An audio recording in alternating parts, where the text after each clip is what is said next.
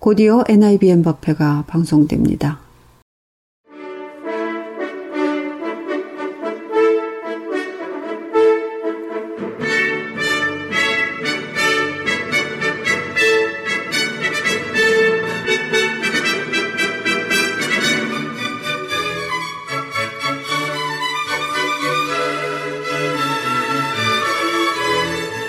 NIBM 법회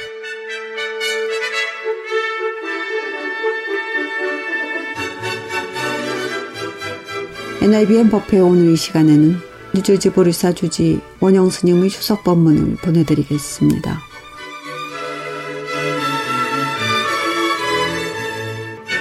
오늘 우리가 명절 추석 아닙니까? 얼마나 좋은 날인데 우리 전통 명절이 이렇게 좋은 날에 우리가 명절을 갔습니다. 지난 주일만 해도 우리 주변에 갑자기 폭우가 쏟아져 가지고 얼마나 또 뭐 어려웠는데 뭐 오늘 오신 분들은 다 그래도 집에 뭐 참큰 뭐 피해가 없으시다 하니까 다행이고 우리가 이제 추석 차례 지낼 때에 요즘 이렇게 가만히 생각해 보면 보통 제사 지내는 거하고 큰 차이가 하나 있습니다. 추석 차례가. 집에 뭐 제사 지내는 분들은 너무 잘 아시겠지만 제사를 다 밤에 지내잖아요. 대낮에 제사 지내지고 없지 않습니까? 근데 차례는 다 낮에 지냅니다. 밤에 뭐 차례 지내지 어디 있어요? 추석 차례 지나는 시간이 뭐 어느 집이든지 한국에서 보면 종갓집이든지 뭐 지체집이든지 간에 다 날 밝을 때 한 요즘 나 시간으로 치면 아홉 시나 뭐 그래 돼가지고 제사 지내지 밤중에 제사 안 지내잖아요. 그래 이게 이제 추석 차례하고 제사 지내는 거하고 참 차이가 그런 게 있는데 한편으로 보면 왜 저 제사를 밤에 지내지 싶어가지고 제가 정말 유심히 봤어요. 보니까 어디 밤에 제사 지내라 하는 기록 없어요. 없다고 다 이야기를 해요. 그런데 우리 한국에서는 밤에 제사를 지냅니다. 왠지는 모르겠어요. 요새는 막 밤이고 낮이고 제사 안 지내는 사람도 많아요. 다 옛날부터 내려오는 데는 그만한 이유가 있는 건데 이유가 있어가지고 제사를 안 지내서 얼마나 좋은 이유가 서겠습니까? 이제 이래 철이 바뀌고 특히 추석일 됐을 때에 우리 제사는 조상님들 제사 지내는 부분도 크고 또 하나는 가을이 됐기 때문에 좋은 결실을 얻어서 그 조상님들한테 먼저 드린다. 이게 큽니다. 원래는 그래도 철이 잘 돼서 지금 햇밤도 나오고 그랬던데 저리 햇밤 나오고 햇대추 나오고 해서는 저게 다 새로 나온 곡식이 나와서 그걸 조상님들한테 먼저 진술을 하고 그러고 조상들도 그 나눠 먹는다. 이런 생각이 이게 굉장히 중요한 부분이에요. 그건 조상님들에 대해서 감사한 마음 아니겠습니까? 뿐만 아니라 날씨가 이래서 우리가 좀 농사를 잘 지을 수 있었고 또 세상이 편해서 자식들을 잘 키울 수 있었고 이런 그 나라에 대한 감사도 있고 온 천지 사방에 대한 감사하는 마음이 있는 건데 그게 제사 안 지내고 그런 마음이 나올 수 있는 데가 얼마나 있겠습니까? 그래, 이 제사 지낸다는 게 특히 추석 제사에서는 감사하는 마음, 감사하는 마음이 정말 여기 제사에 다 들어있다.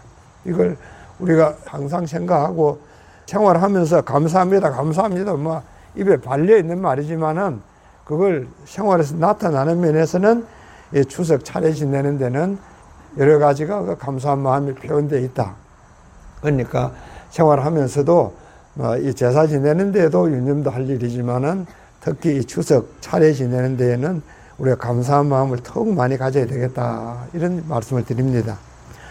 그리고 이제 가을에 곡식이 이기려 그러면 어떻게 해야 가을에 곡식이 있느냐. 봄에 씨를 뿌려야 곡식이 있어요. 논에 뭐가 심었는데 가을에 타작할 게 뭐 있습니까? 이제 씨를 뿌려서 가꾸어서 결실을 얻는 거 아니에요? 이런 원리를 말하는 게 부처님 말 가르침입니다. 불교가 따로 있는 게 아니에요. 이게 불교입니다. 이 원리가 부처님께서는 보니까 농사 짓는 데만이 아니라 사람 사는 원리가 그렇다. 착한 일을 하면 좋은 과부를 받고 나쁜 말을 하면 욕을 듣고 이게 원리다. 그런 원리를 모르고서 지 욕심대로 하든지 화내는 대로 하든지 뭐 좋은 대로 하겠지만은 그런 원리를 알고 또 실천하려고 노력해가면 해서 사람이 점점 더 착한 사람이 되고 좋은 사람이 되고 좋은 업을 만들어 가게 되는 것이고 그것이 금생만이 아니고 세세생생 이어진다. 원리로 치면 봄에 씨를 뿌려서 가을에 거두는 이게 근본 원리로서 우리가 다 아는 건데 부처님께서는 보시니까 이게 세세생생 이어지는 원리고 우주가 이어지고 우주가 생멸하고 소멸하는 원리더라. 그래 그 가르침이 얼마나 큽니까? 이제 이걸 믿는 게 우리가 부처님 말씀 믿는다 하는 건데 막 간단히 말하면 봄에 씨를 뿌려서 가을에 거두어 되는 거 이거 믿냐? 어 믿는다. 그게 부처님 말씀인 거예요. 흔히 말하기를 공 치면 돼공 나고 파 심은 돼 팥난다 이렇게 이야기하지 않습니까? 그게 인과의 원리고 인과응보다.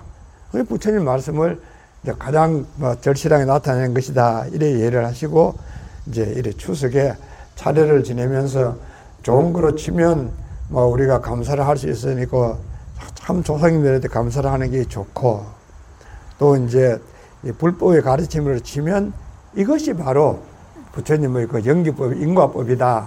이제 이렇게 이해를 하면 되겠습니다.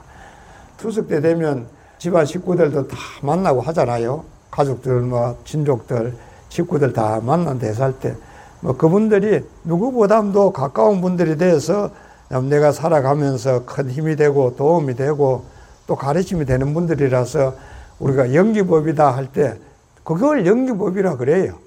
그런 분들 덕택에 내가 이래 살아있고, 이래 발전을 하고 이래 해가는 이런 걸 두고 연기법이다 이래 이야기를 합니다. 이것도 또 원리로 치면 이 원리는 그냥 가족 만나고 친지 만나는 데만 적용되는 게 아니라 세상 이치가 다 그렇다. 좋은 일이 일어나고 나쁜 일이 일어나고 전쟁이 일어나고 욕을 하고 사는 게 다 그런 이치다. 그러면 우리가 어떻게 살아야 되냐?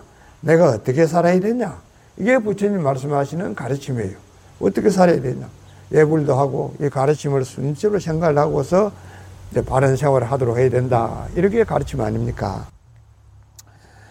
그리고 이제 이 추석에 생각해 보면 우리가 미국 이민을 와서 하는 생활을 해 보면 밤대추 놓는 거 안 본 사람은 그 밤대추 상호에 올려가면 돼요. 아는 사람은 본 사람은 그 자리가 있는 거요. 보고 한번 들으면 되는 거예요. 이게 전통입니다. 이민 와가지고 이 간단한 전통 얼마나 많이 부립니까? 세월이 흐르면 당연히 없어지고 변하고 하는 건데 올 때 가지고 있던 그 생각 그대로 살, 가지고 살 것이 아니라 세월 속에서 변하는 것도 있고 안 변하는 것도 있고 또 여기가 새로 배우는 것도 있고 이러하는 속에서 사람이 좀 창조적이고 독창적이 되는 건데 한국과 몰라도 괜찮은 거 이런 게 아니잖아요. 더군다나 요새는 한글, 한국 문화에 얼마나 참 사람들이 많이 관심을 가집니까?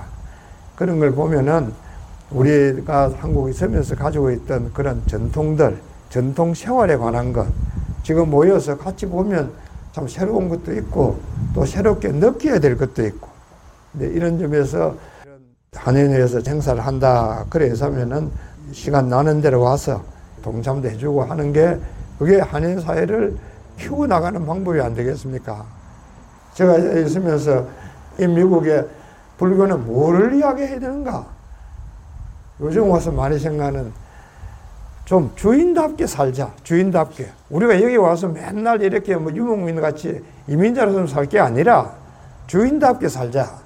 자식 키우면서도 주인답게 살아라고 가르침이 있어야 될 거고, 뭐 집에 살아가면서도 그런 의식들을 좀 더 강해 가져야 안 되겠나 이래 여기시고 오늘 같이 이렇게 이제 추석이 되는 날 한국에서도 추석을 하듯이 여기서도 추석을 이어간다 하는 게 이게 주인답게 살아가는 한 모습이라 생각을 합니다.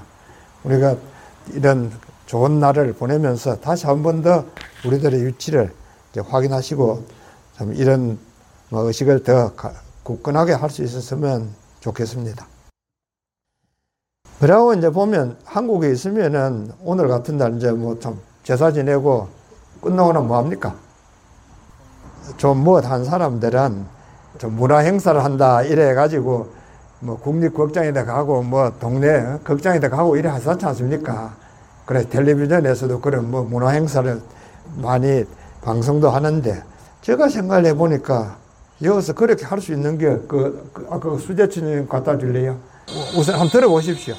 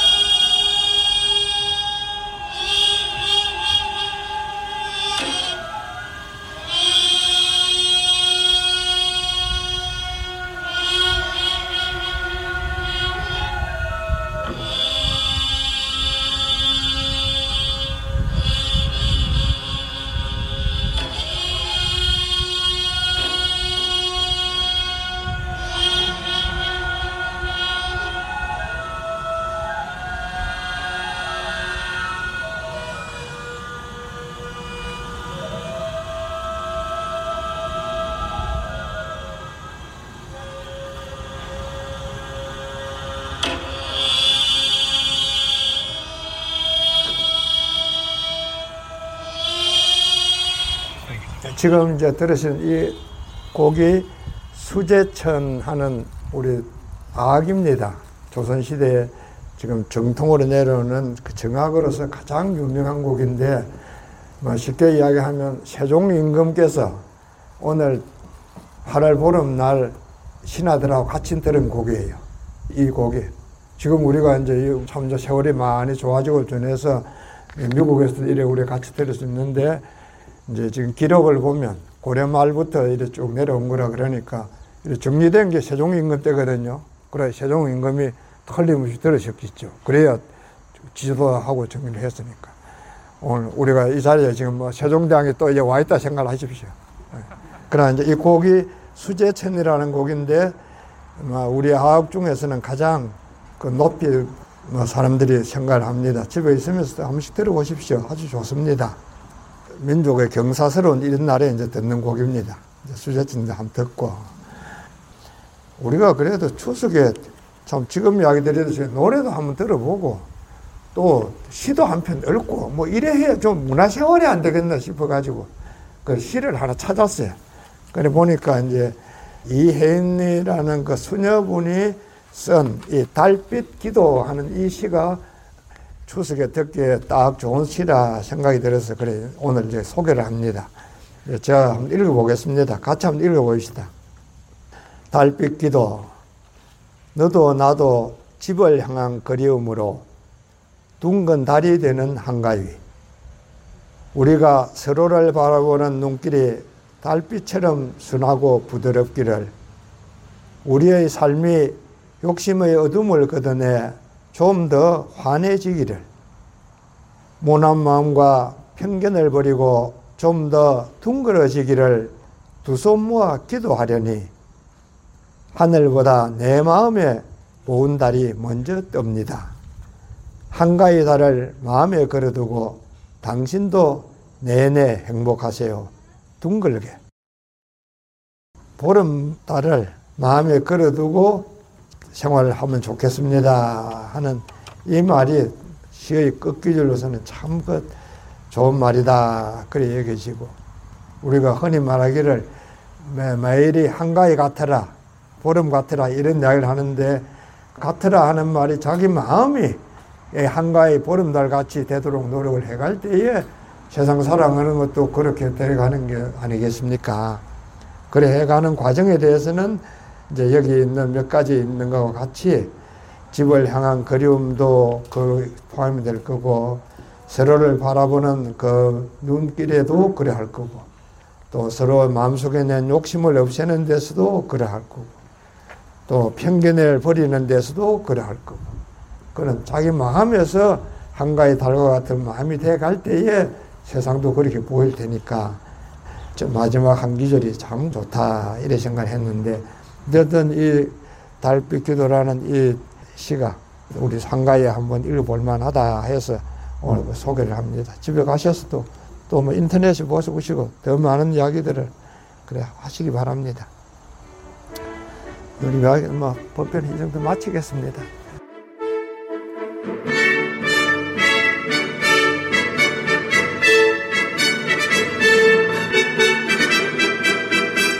지금까지 본문의 뉴저지 보리사주지 원영 스님이었습니다.